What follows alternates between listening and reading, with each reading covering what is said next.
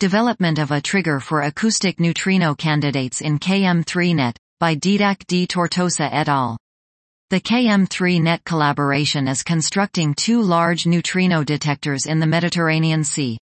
ARCA, located near Sicily and aiming at neutrino astronomy, and ORCA located near Toulon and designed for the study of intrinsic neutrino properties.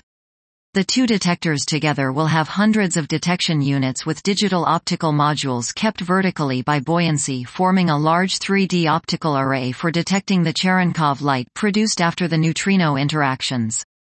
To properly reconstruct the direction of the incoming neutrino, the position of the domes, which are not static due to the sea currents, must be monitored.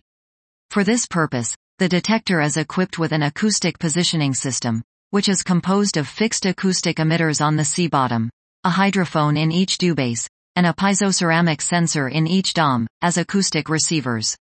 This network of acoustic sensors can be used not only for positioning, but also for acoustic monitoring studies such as bioacoustics, ship noise monitoring, environmental noise control, and acoustic neutrinos detection.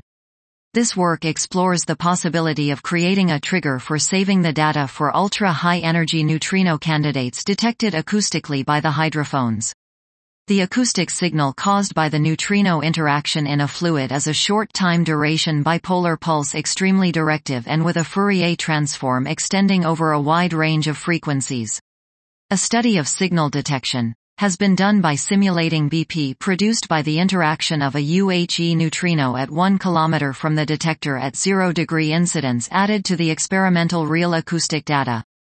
Finally, a trigger proposal has been developed in order to record candidates of BPs, and it has been tested.